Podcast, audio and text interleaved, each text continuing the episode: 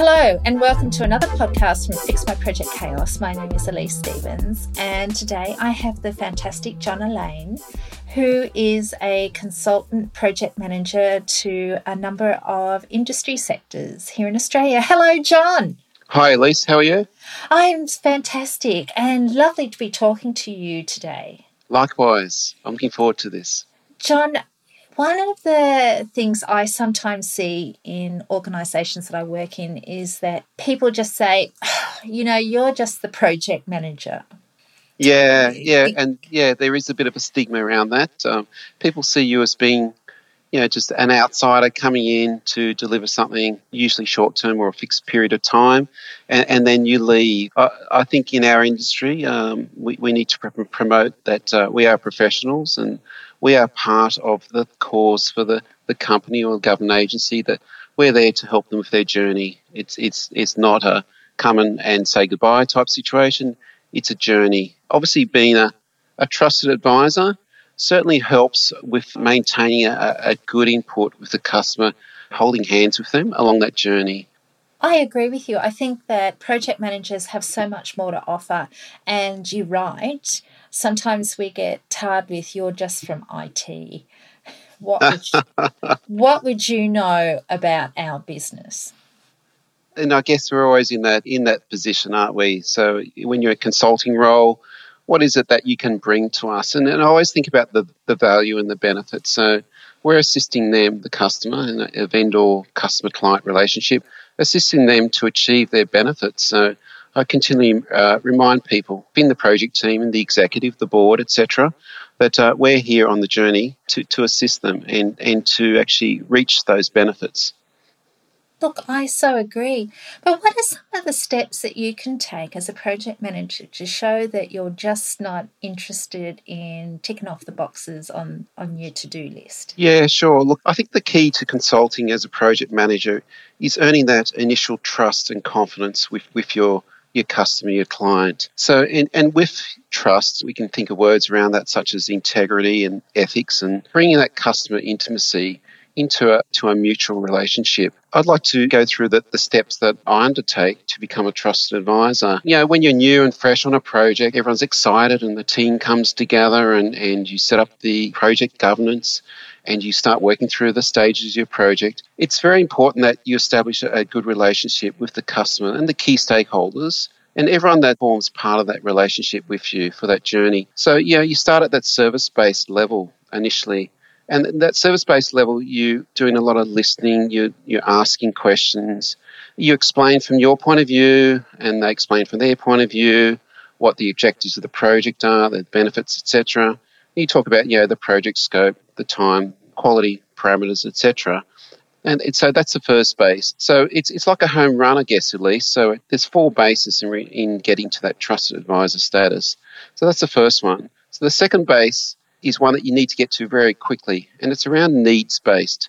So it's talking to them about their business problems, helping them with their problem solving around those business problems, and coming up with solutions. So as part of your team, coming up with solutions to things. And it may be a process as part of your project.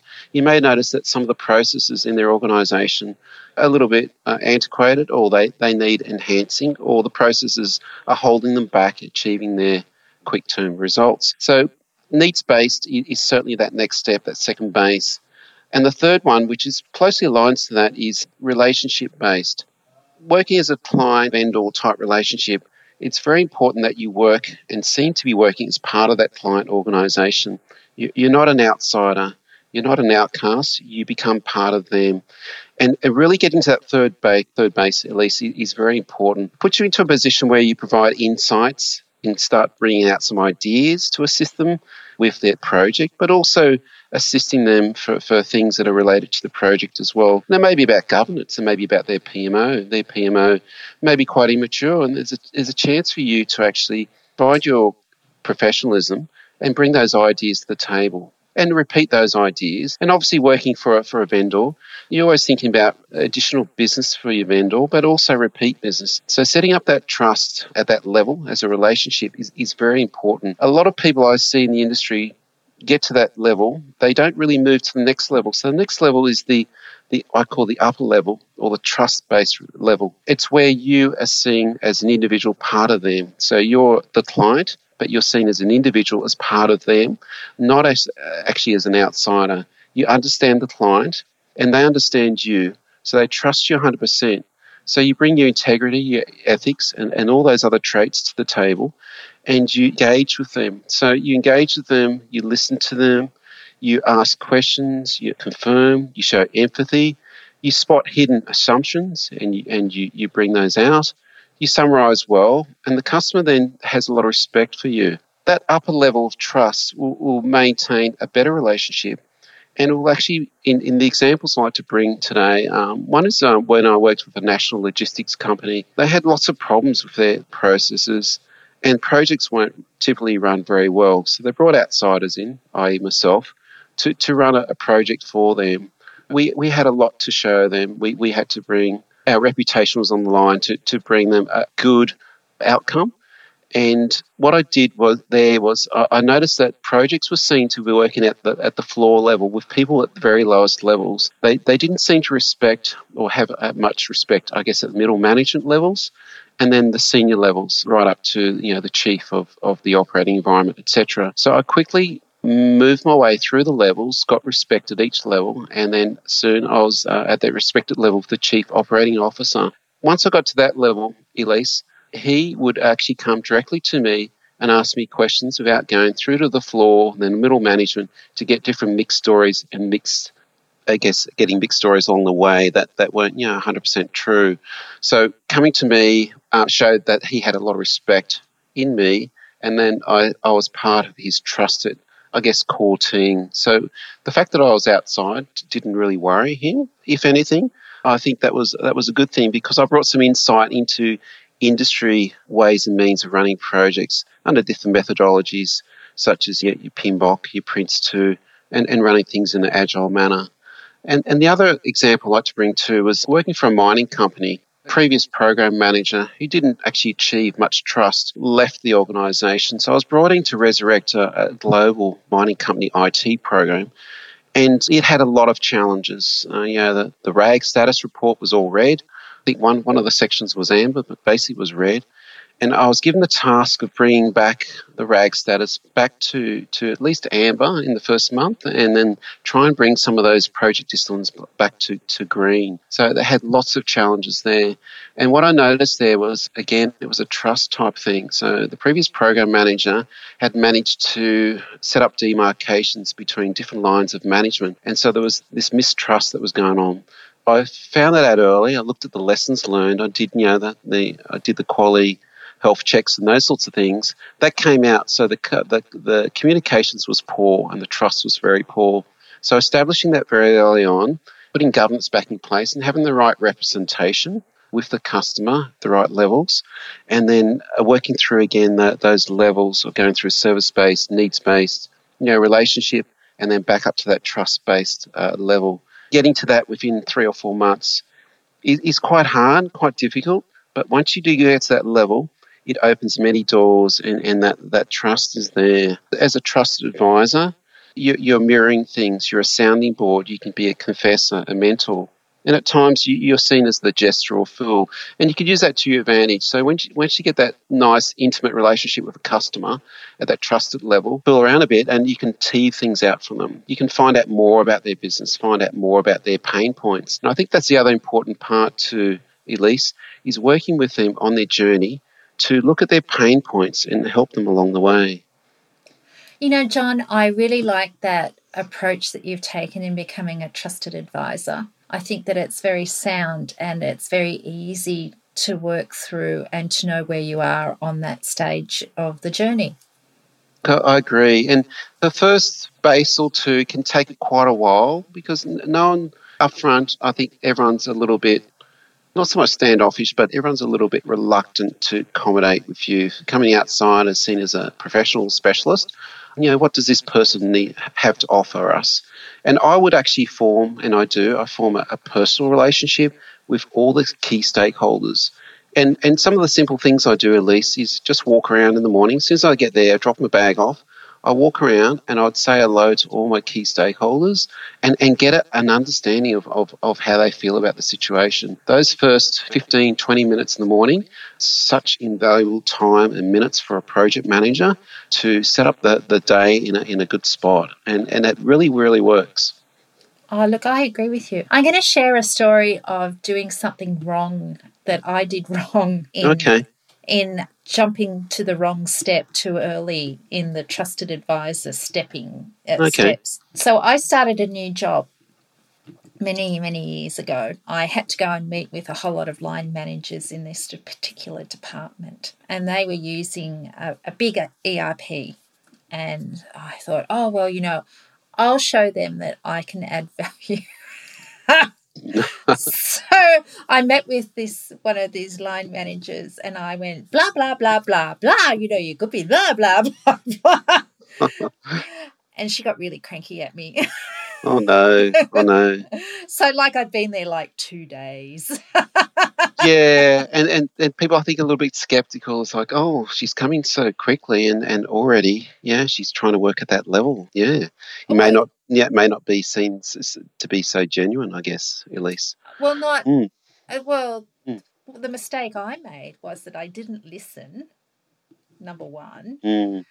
and I didn't understand their business after two days. So they're like, is she coming in and telling us you know, she doesn't even know our business. I changed, like, after that first two, three days, I swear that it took me, it took me a couple of months to recover from that. And I had to be very, very careful. And I made a point to guide the conversation so that I wasn't imparting my views on things. But once I was there for six months and they trusted me a bit more and they saw that I realized that I was listening and trying to help them and to be to use the system better, then they were a lot happier. But it was brutal. It, it, it was brutal because the last thing you want to do is start a new permanent job. Mm and annoy people. yeah, you don't want to rub people up the wrong way. Or and I think it's important to understand the characters in the, the new world where you're working. It's understand how they, they operate. What's the social norms for, for, for them? People go out and they do their daily round of coffees or whatnot. Join them, be part of that. Yeah, don't rush in to, to, to change things or, or be too outspoken. It, it does it does take a while, and, and it does take a while for people to. And certain people, it will take a while before they accommodate you as, as part of them. I certainly agree. And uh, the other thing is that going back to uh, your comment about those first 15 minutes of the day, it's really important to go and talk to people and see how they are and everything. One of the things that I do is that even when things are really, really bad, well, most of the time, there are some days I can't. Well, when I'm working on a really bad project, it's hard to maintain being happy and everything. But people really do feed off your happiness, kind of. Does that make sense? It, it, does, yeah. If you walk in uh, extremely positive and happy and have a good story, it certainly rubs off. Yeah, I, I agree totally. Project manager is the center of the project. He or she has a bad day, then they can rub off on the rest of the team and, and the people that work alongside of you. So, yeah, I, I agree 100%. Yes. You're always coming across as being positive and, and listening to people and taking on board and building good rapport with them in your in your steps, then of course people are going to let you be open up and let you be a trusted advisor.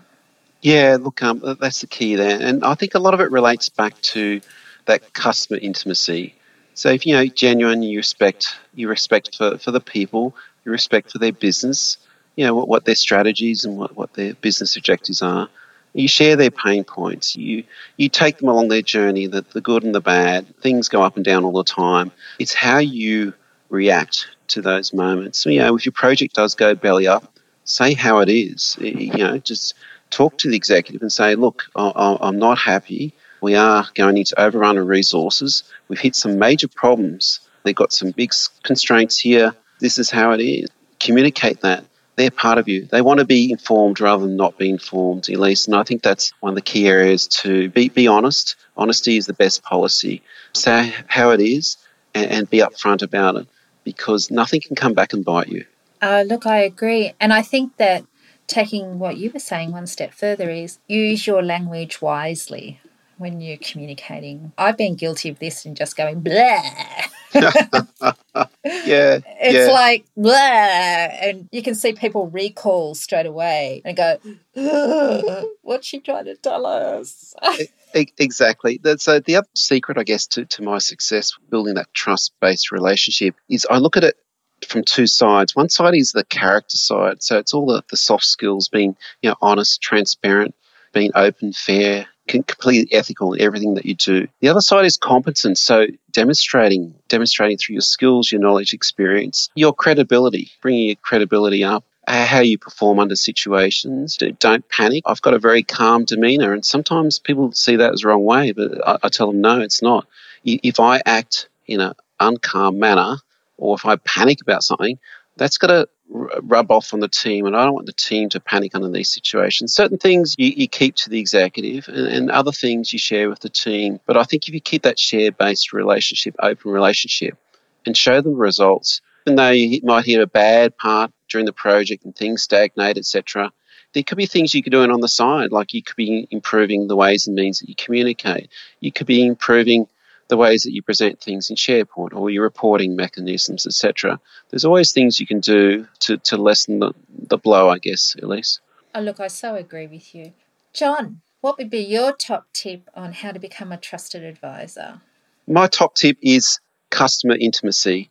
So it's, as I said earlier, it's getting intimate with your customer, understanding them, putting yourself into their shoes, understanding their pain points, getting to that spot of intimacy will certainly help with the, the way that you can actually start working with them closely and maintaining that trust.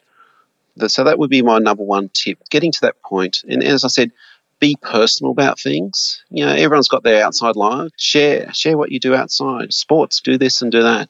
Share that. Have have a common interest with every single person that works with you. That's a great top tip. Mine is to listen. Okay, that's that's extremely important. And, and, you brought up a couple of good examples earlier. Yes. Yeah, of things yeah. I, I did wrong. and, and, we, we learn from our mistakes, don't we? We're, they're all the lessons in life. So take them un, under your stride and, and don't look back. So, yeah, next time on an engagement, I, I'm going to make sure that I listen more than I talk.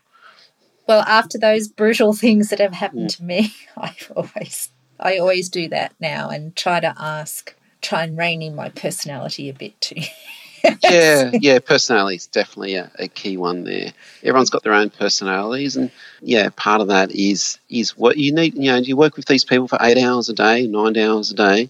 You need to maintain that that personal relationship with people, and, and once you do, things seem to work a lot more in harmony. Oh, look, I so agree with you, John. John, thank you very much for your time tonight. I found it very, very interesting about how to become a trusted advisor. Thanks very much, Elise. Happy to, to do this podcast with you. Oh, no, it's fantastic. And that ends another podcast from Fix My Project Chaos.